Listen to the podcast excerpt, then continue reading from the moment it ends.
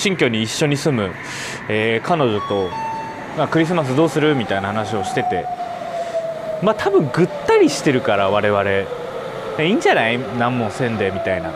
ことを言ってたんですよ。で、えー、12月24日僕区役所にあのー、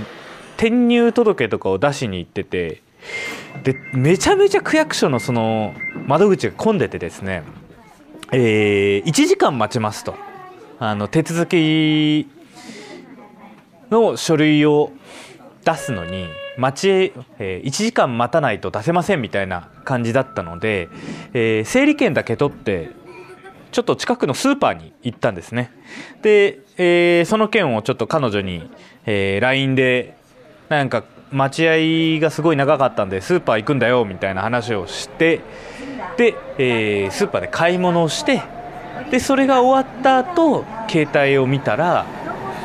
あのせっかくだったらケーキ買ってきてよ。2つショートケーキって言われて。いやいややらんでいいって言ったじゃん。お前がやらんでいいって言ったからさ。こっち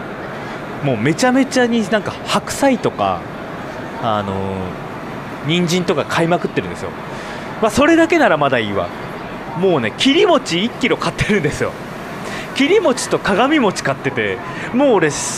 クリスマスすっ飛ばして完全に正月モードになってるのになんだお前と。ちょっとムッとしながらショートケーキを買ったりケンタッキーフライドチキンを買ったりしましたね。で25日はそのフライドチキンがねどうしても余るんですよね。でそのフライドチキンを、えー、ビリヤニにしましたね。インドの炊き込みご飯。フライドチキンビリヤニにしました。ねそんなクリスマスでした。皆さんはいかがお過ごしでしたでしょうか？さてさて今年最後のスーパー札幌ブロスです。レッツゴー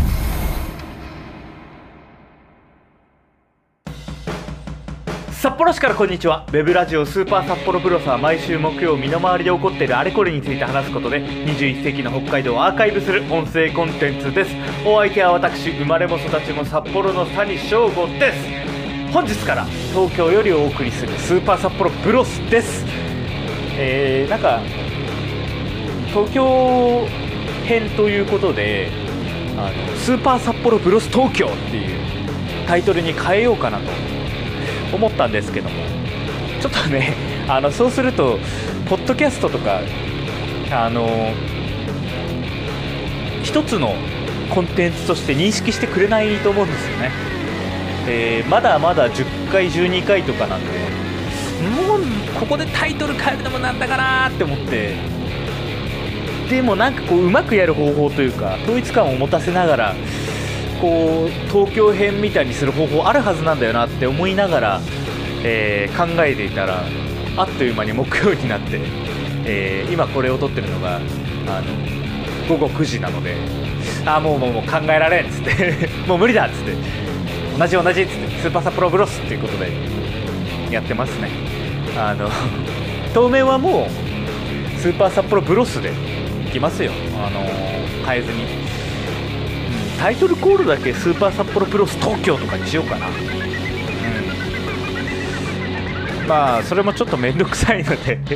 1月の放送とかからジングルとか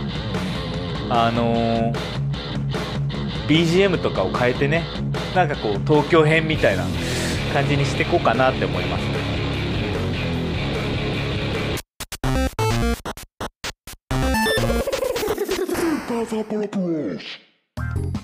さあそんな、えー、2019年最後のスーパーサプロブロスなんですけども、えー、私谷がですね、えー、30歳になって、えー、やっぱり今までやってこなかったことというか初めてのことをどんどんやっていこうっていうのを、まあ、自分の中のテーマにしてるんですね。で、えー、なんかこう生まれて初めて30歳でやることってっていうのでちょっとどんどんコンテンツ化していきたいなっていうのがあるんですけど、えー、今週初めてやったことがですね m 1ですね。m 1を生まれて初めて見ました。うん。あのー、なんで今まで見てこなかったのか逆にっていうのはあの、まあ、そもそもあんまりテレビを見ない人間だったっていうのがあったんですね。うん、あの自分の部屋にテレビがもういつからだろうね。15歳ぐらいからもう自分の部屋にテレビがなくてずっと居間にあるかまたはそもそもなんか家にテレビ自体ないみたいな環境であのー、そもそも m 1にアクセスする方法があんまりなかったとかもあったんですけどまあちょっと話題になったりしてね、あのー、ちらっと見るようなこともあったんですけどそれもねやっぱりあの芸人がネタをやってる最中に一瞬審査員のしかめっ面とかがインサートされるじゃないですか。あのまっちゃんの松本人志のめちゃめちゃこう岩みたいな顔みたいなのが一瞬映ってまたこう2人に戻るみたいな芸人2人に戻るみたいなのがすごい嫌でなんでこう笑いお笑いを見てるのにめちゃめちゃこう厳しい顔を見なきゃいけないんだろうみたいなのがありのなんか1年2年前ですかねあの上沼恵美子の審査に対して噛みついたうんぬんかんぬんみたいなニュースがあって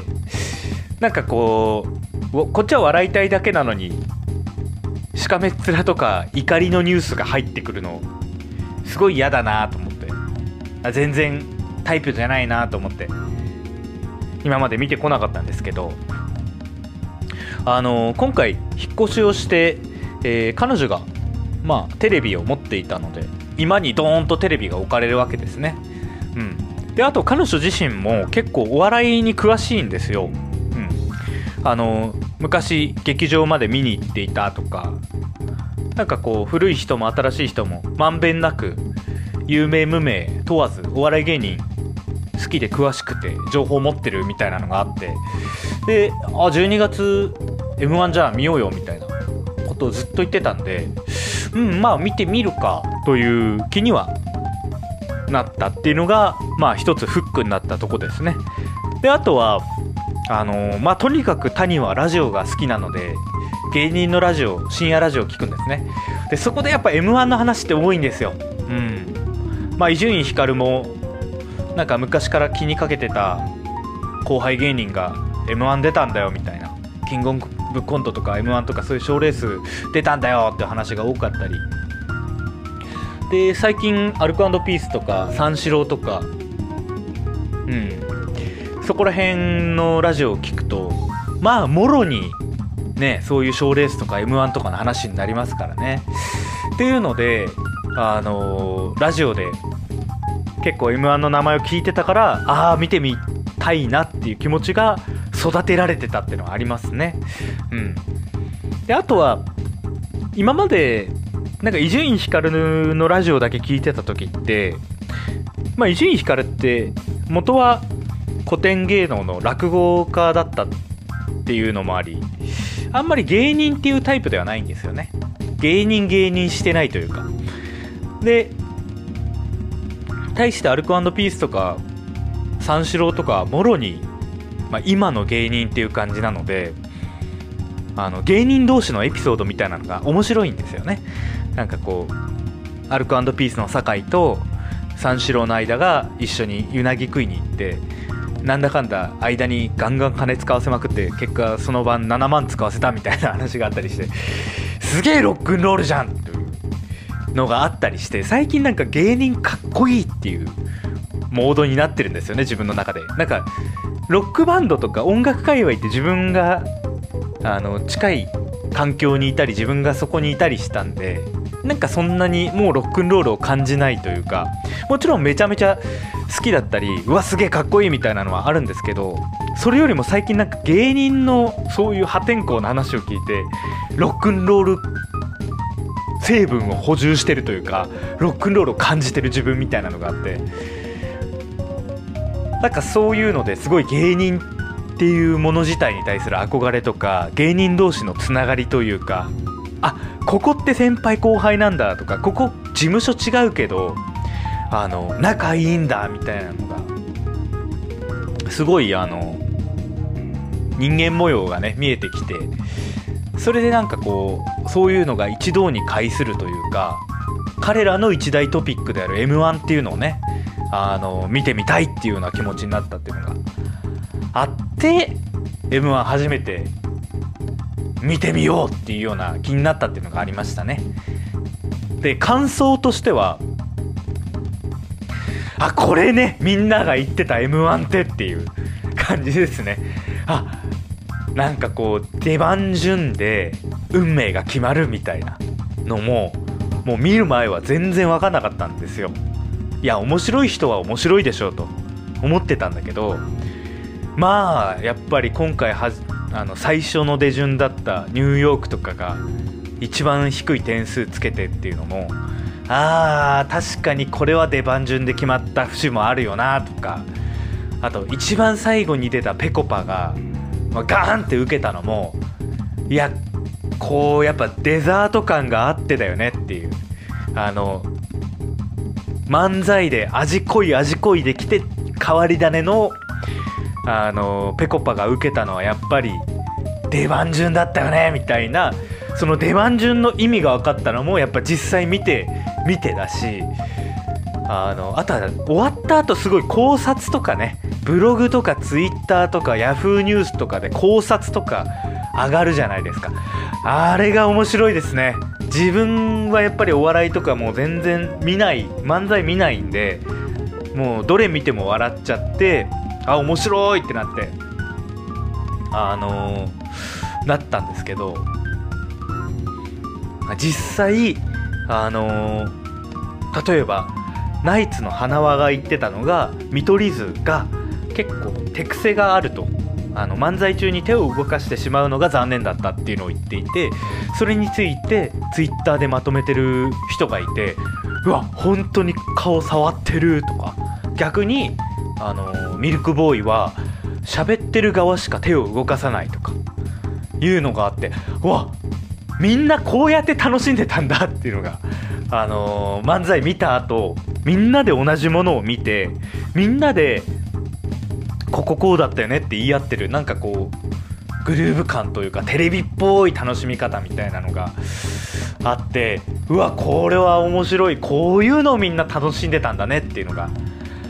ありましたね。であと実際に見てみるとあの今まで見なかった理由としてその審査員のしかめっ面がインサートされるのが嫌だっていうのがあったんですけど実際そのテレビで通して2時間3時間見てみるとそんなに気にならないかなっていうのは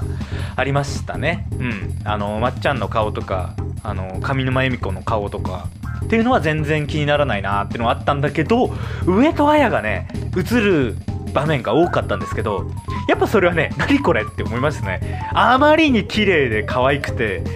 歯並び良くて整ってて上戸彩が映るとお笑いの人でもないし1人だけ。何これって。いきなり「あ可愛い!っていう気分になって。えこれは何っていうのがなりましたね。あとね上戸彩のね笑い方がすごい変なんですよね。あーって笑うんですよ。あーって。で1人だけやっぱ目立つ。多分なんかこう音声のミックスとかの具合とか、まあ、あとは上戸彩のポジションとかもねあるからガハハ笑いというかあんまりこう何て言うんでしょう難しいんだろうなみたいなのは 思うんですけどめちゃめちゃ上戸彩の笑いだけ浮いててあーあーあってなってて。なんじゃこりゃっていうのはありましたな。あと笑い声のミックスとかの話で言うとダミーマイクが多いですね。あの m 1芸人のステージは一応スタンドマイクが立ってるんですけどあれダミーですよね。集音は手前でショットガンマイクっていうあのすごい一部分の声しか拾わないマイクを使っていてあの2人コンビの片方ずつに向けてるんですよ。人1本当たっててあじゃあメインはあれでやってるんだろうなっていうのが想像できて。で司会の人もあの胸にピンマイク今田と上戸彩もあの胸にピンマイクがあるんですけど手持ちマイクを使ってるんですね。で手持ちマイクをあの芸人に向けたりもしてるんですけどなんかそれが使われてる感じもないくダミーマイク多いなっていう。あれがやっぱ様式美なんですかね？漫才とか漫才番組の。うん。っていうのはありましたね。あとねラジオばっかり私聞いてるから初めて霜降り明星とか和牛の顔を見たんですよ。あのやっぱり名前はラジオでも結構ねあのー、上がってたんですけどテレビをいかんせん見てこなかったんであこれが霜降り明星か。これが和牛か。いうのであの初めて顔を見た人たちっていうのがいましたね。あの和牛の川西。和牛の川西。めちゃめちゃいい男ですね。僕ああいう顔すごいタイプですね。なんかあれは塩顔っていうんですかね？うん。何て言うんだろう。ああいう30代半ばの顔めっちゃ好き。ああいう目細いタイプ好きなのかな？あの末広がりずのポンって包み叩いてる人。あの人の顔もすごいタイプなんですよね。うん。タイプなんですよ。あともう一つ思ったのはですね、えー、審査員。スマブラっぽいですね。あの芸人オールスターというかまあ芸人オールスターなんだけどどなんか序列がちゃんとある感じ。ナイツ花はより強い中川家礼二。より強い松本人志。より強いオール巨人。みたいなのがあってその階段とあのオールスター感でみんななんかこうああの人確かに審査員ですよねみたいな感じが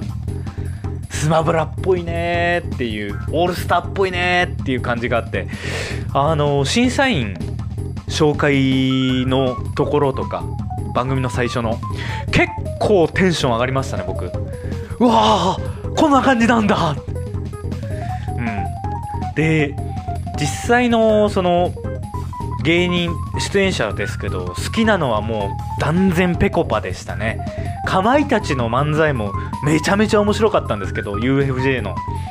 ぺこぱの衝撃ったらなくてずっと笑ってましたね僕は。うん。これはねぜひあの何かしらで年末年始ぺこぱは漫才見る機会があると思うので見てない方はぜひあの見ていただきたいんですけどあのまあビジュアル系っぽいあのボ、えー、ツッコミとボケのシュウペイっていうなんか可愛らしい顔した人がいるんですけどシュウペイがねなんかほっぺたに渦巻き書いてそうなアホっぽい顔をしてるんですけど実際マジのポンコツらしいんですよ。どうやら。うん。めっちゃポンコツらしい。でなんかそれも m 1のその終わった後のトークとかでも見て取れたんですけどあの m 1が終わった後0時から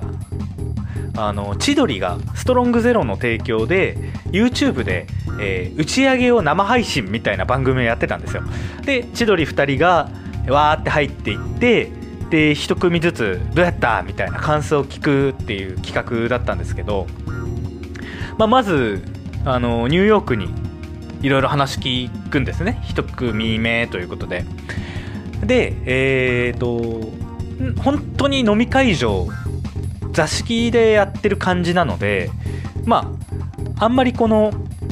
何て言うんでしょう。カメラワークでその他の芸人をカメラワークで切れるわけでもなくみんな映ってるっていう感じなんですよ。でニューヨークがあのー、千鳥と話してる時にそのぺこぱの松陰寺っていうツッコミの方のビジュアル系の方が映り込んでてでまあ松陰寺はあのカメラ側を見てうなずいたり一緒にまあ口は出さないけど話聞いてますみたいなああそうでしたよねみたいな感じで聞いてるんですけどその奥で あの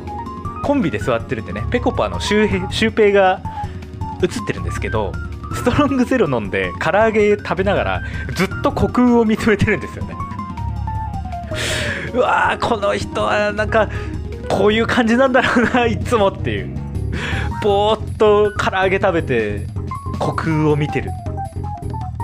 でカメラに映ってるんだけどそれもあんま気づかず気にせず 先輩芸人もそんな意に介さずっていうような感じで良かったですね。あのぺこぱうんずっとなんか笑い続けると思うな。なんかあのずっとあの様式でやっていくんだろうけどずっと面白いんだろうな。あとその千鳥の、あのー番組は最初ねかなりいい先輩、まあ、千鳥実際なんかいろんなラジオで話聞いてもすごいいい先輩っていう感じらしいんですよ。うん。まあよく飲むしよく話してくれるしうん。よく相談乗ってくれるしみたいないい先輩って感じででその企画ストロングゼロの企画の時もすごい最初いい先輩って感じだったんですけどなんかだんだんまあ普通に飲むしね。あのーストロングゼロ。だんだんなんか千鳥の2人もいい感じになってきてだんだん大悟が面倒くさくなってきてるっていうね。感じが あってあこれいいなって。あの生配信中に普通にタバコ吸い出すしね。片膝で。わしゃもうええんよ。言いながらタバコ吸うしすごい良かったな。あのぜひそれもね合わせて見てみてください。まあ m 1は来年も絶対見たいしなんかね m 1に向けていろんな芸人の漫才の予習とかもしていきたいなっていう感じですね。うん。でその前にねあのネットフリックスの火花っていうあのピース又吉が書いた小説の、えー映画版があるんですけどそれを見てねちょっと予習したいなとかも思いましたね。なんか最近芸人の生き様みたいなのも分かってき分かってっていうか知ったしあの m 1みたいな賞レースもこうやって投資で見たしあとはそうですねなんか自分自身がなんかバンドとかバンドマンとかやってきててああいう火花みたいなの見るの辛い部分もあったんですよね今まで。うん。ああ見たくないみたいな。なんとなく自意識で見たくないみたいなところあったんですけどまあなんとなく見れるようになったかなっていうのがあるのでねネットフリックスの火花は年末年始で見て来年の m 1に備えようと思います。まあでも2019年も終わりますよ。年の瀬師走で、えー今年の個人的なニュースというかインパクトのあった出来事で言うと僕はやっぱ2月9日に函館でジモコロの、えートークイベントがあったんですけどジモコロっていうね、えーローカルメディアの。で函館の、えーインアウトをやってる安倍さんとジモコロの編集長の柿次郎さんが、えー登壇したトークイベントだったんですけどまああそこに行って全部変わったみたいなところがあるよなっていうのはあってまあその時はローカルのことなんかやりたいけど全然取っかかりもないしつつかみどころもないようわからんっていう。で1月もちょこちょこ動いてみてたんだけど全然うまくいってなくてうーんこれどうしたらいいのかなっていうようなところだったのをまああそこに行って全部まあなんていうかピースがはまったというか。まああそこにえっ、とクスロのかしこちゃんと、えー、遠別の原ちゃんと北見の拓郎さんが来ていてあの3人と会えたのが大きかったですね。うん。まあその晩にかしこちゃんがクスロのラジオを撮りたいって言って谷も流れで出ることになってであれがなんか初めて自分が北海道ローカルにインサートされた瞬間だなっていうような感じはあるし、うん、なんか谷っていうのがなんかよくわからんけどいるらしいみたいなね、うん、で2月に会ったあと原ちゃんを3月にすぐ札幌に来たついでに自分の働いてるビアバーに遊びに来てくれてそっから原ちゃんとはもう月1以上会ってるね。そんな感じだし拓郎さんも次に会ったのは多分5月かな？5月に何も用事ないんですけど北見行くからちょっと遊びましょうみたいな遊んでくださいみたいなよくわからんことを言っても普通に遊んでくれてそっからは月11.5ヶ月ぐらいにに1回は会うみたいな感じだったのかな？うん。っていうのでまああそこが一番あのー自分が一番インパクトあった出来事ですね今年。うん。であのイベントの次の日ね本当は函館泊まったりしたかったんだけど2月10日が、えー札幌ウィンタービアフェスティバルっていうビアフェスでそのイベントの手伝いで7時半とかになんか会場入りしなきゃいけなくてあの泣く泣く函館から終電で帰ったんですけど、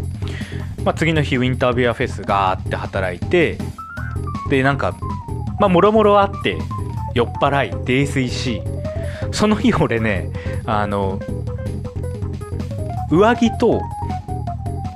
カバンを忘れて家に帰ったんですよ。T シャツパーカージーパンで帰ったんですよね。あー酔っ払ってね。まあいい感じに酔っ払っていやいい感じというかまあだいぶ酔っ払って打ち上げに出てみんな帰るかってなった時にトイレに行ったんですよ。でトイレに行って帰ってきたら元の席になんかみんないなくてでなんかお店の人に聞いたらなんかみんなもう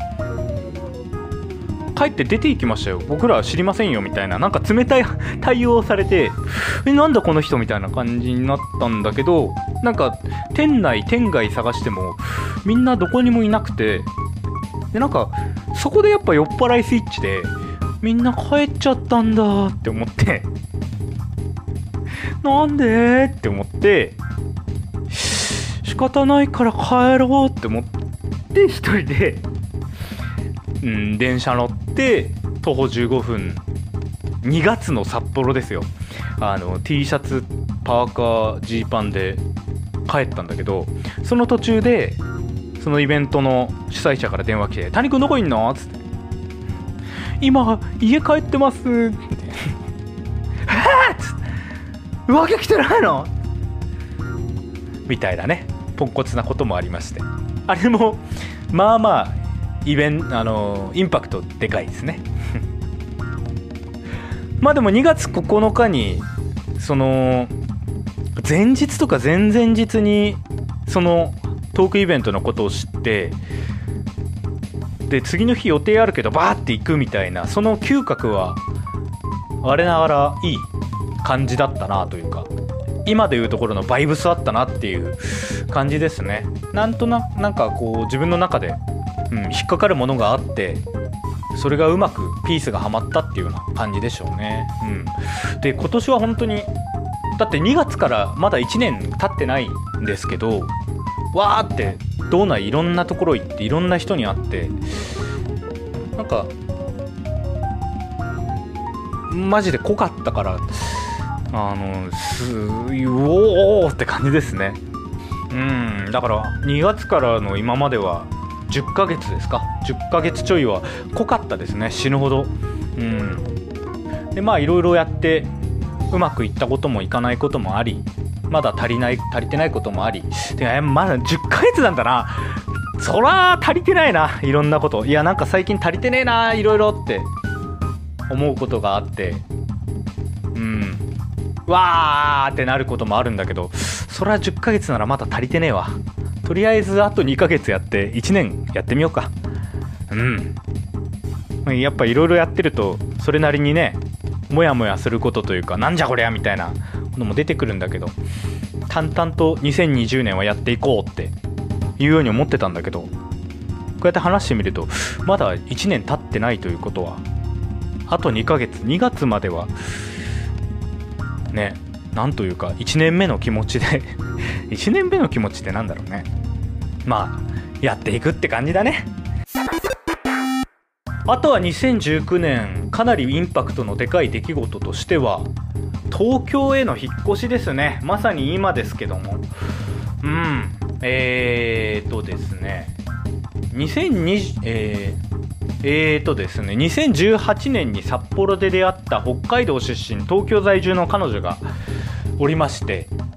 谷は北海道に住みたい。で彼女はまだ東京にいたい。まあゆくゆくどっかに移り住むにしても、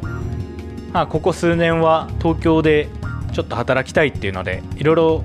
その折り合いというか話し合いを続けてきたんですけどまあまあ平行線だしどうにもならんしで距離が離れてるからあんまりそういう話し合いもうまくいかんしっていうことでうんまあこれはだいぶ人生的にロスだなと。あのアクセル踏むにしてもブレーキ踏むにしても今のチューブラリンな状態一番良くないなっていうので、まあ、一般一旦自分が東京に出て、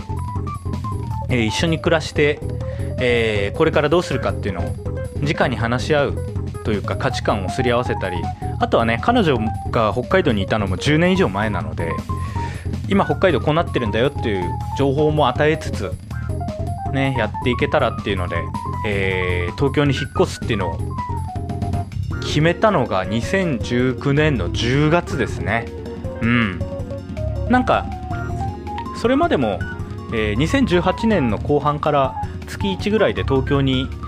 えー、彼女のとこに行くみたいな暮らしだったんですけど、うん、2019年の9月までは全然ずっと北海道に住むつもりだったんですよ。でもなんかこう10月に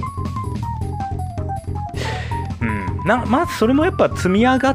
たんだろうね。なんかこう花粉症みたいにあの今までそのあやっぱこうした方がいいんだろうなみたいなのが積み上げられて2019年の10月にハッとあこっちに行こうっていう選択を取ったまでの話であってまあ周りから見たらいきなり谷が東京に行くっていう言い出した感じだったと思うんですけど自分の中ではそういう積み上げがあったんだろうなっていうような気持ちでいますね。最近なんかリモートワークとかの考えにかんリモートワークとかにもつながるかなって思うんですけどやっぱ離れてるとね難しいですよ人と人とって。うん、まあ、特に恋人同士ってのはフィジカルなもんだから仕事みたいな概念的なデータのやり取りとかでは済まない部分だからっていうのもあるだろうけどうん。やっぱビデオ通話にしても通信環境がちょっとでも整ってないと難しいし w i f i が細なんか遅いとかだとうまくいかないし、うん、で LINE でやり取りしていると LINE の情報の流れってフロー型というかどんどん流れていっちゃうからあんまりこういやその話したじゃんみたいなことで情報のその流れで喧嘩するっていうのがすごく多くてまあ結果的に最近は我々は Slack を使ってやり取りをしてるんですけどね。スレッドを立ててうん。なんかこうあんまり情報があっちこっち行かないようにあとチャンネル分けもできてあの情報を整理しながらやり取りできるようにっていうのをやってるんですけどまあやっぱりね情報のその情報をどう扱うかっての近くにいる恋人同士でもそうだけど遠くにいるとなおのことそうでなかなかそこら辺がうまくいってなかったっていうのがまあきつかったですね。うん。遠距離でやってみてっていう。まあそういうのがあってあの自分が北海道に、えー、長くいるためにとりあえずこの2年3年ぐらい東京にいるっていうのが、えー、まあ引っ越しの理由というかそういったところですね。えー、それにですね東京をに月1で通う生活をしてみて1年ぐらいかなしてみてなんかこう自分が10年東京にいた時のやり残しみたいなのをすごい感じたんですよね10年東京にいるとやっぱりなんとなくだらっと東京を受け身で東京しちゃうみたいな感じがあってうん。まあ黙っててもやっぱり娯楽は入ってくるし安くてうまいもんとか楽しいもんもあるし友達もいっぱいいるしなんとなくだらっと東京できてたんだけどやっぱ能動的に取りに行く東京をやりたいなと思って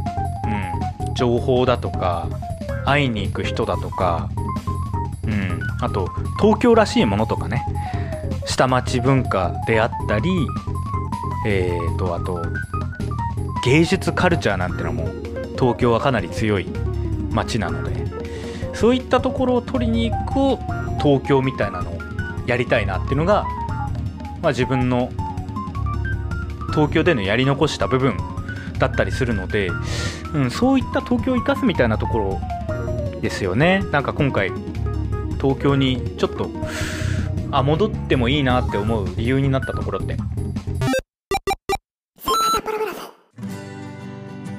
まあまた私裸一貫からあの札幌に帰ってきた時も裸一貫だったんですけど東京に戻ってきてもまた裸一貫なのでね。あのどうなることやらって感じなんですけど、まあ、どうにかなるから。どうにかしてなんとかするから。もうね大丈夫。大丈夫大丈夫。どうにかなるから。ね。まあみんな手伝ってください谷を。皆さんのことも手伝うのでも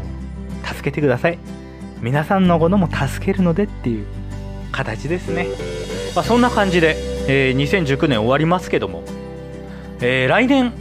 2020年どうしていくのかっていう話はですね、えー、1月の最初の回でやっていければなっていう感じですね。うん。今年はそう今年の初めにあのー、今年はいっぱいアーティスト活動します。いっぱい曲作りますって言ってたけどあんまりだったな。思ったほど曲作んなかったな。というかレコーディングをしていない。ライブをねちょこちょこライブやったり曲作ったりしてたんですけど全然きちんと公開できてないのであ年末年始でちょっと整えたりあとなんかレーベルでコンピレーション出したりもするんでそこで公開したりとかですかね。うん。まああのー、なんとかやっていくんで皆さん手伝ってくださいっていうところですね実際。うん。うん。そうですね。それでは皆さん良いお年を。また来週。来年もよろしくお願いいたします。